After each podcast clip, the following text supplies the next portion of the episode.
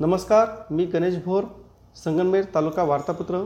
संगनमेर तालुक्यातील कासारे शिवारात अज्ञात वाहनाच्या धडकेत एक हरिण ठार झाले. ही घटना लोणी ते नांदूर शिंगोटे रस्त्यावर घडली.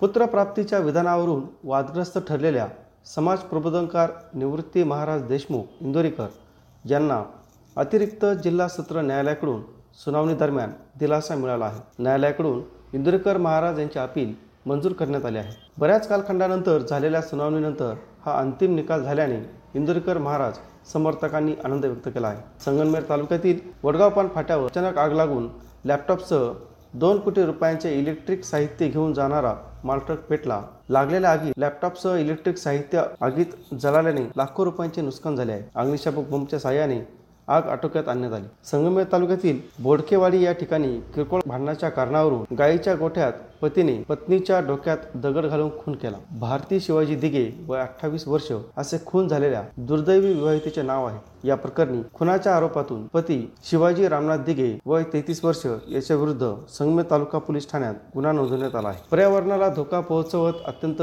बेकायदेशीरपणे दोन हजार नऊपासून पिंपळे येथील दगडाच्या खाणीतून बेकायदेशीरपणे उत्खनन केल्याप्रकरणी भाजपचे पदाधिकारी सुभाष रावबा गीते यांना संगमनेरचे तहसीलदार अमोल निकम यांनी एक कोटी आठ लाख तेरा हजार आठशे ऐंशी रुपयांचा दंड टावला आहे. संबंधितांचे स्टोन क्रेशर सील करण्याचे आदेश तहसीलदारांनी दिले आहे या होत्या आठवड्याभरातील ठळक घडामोडी.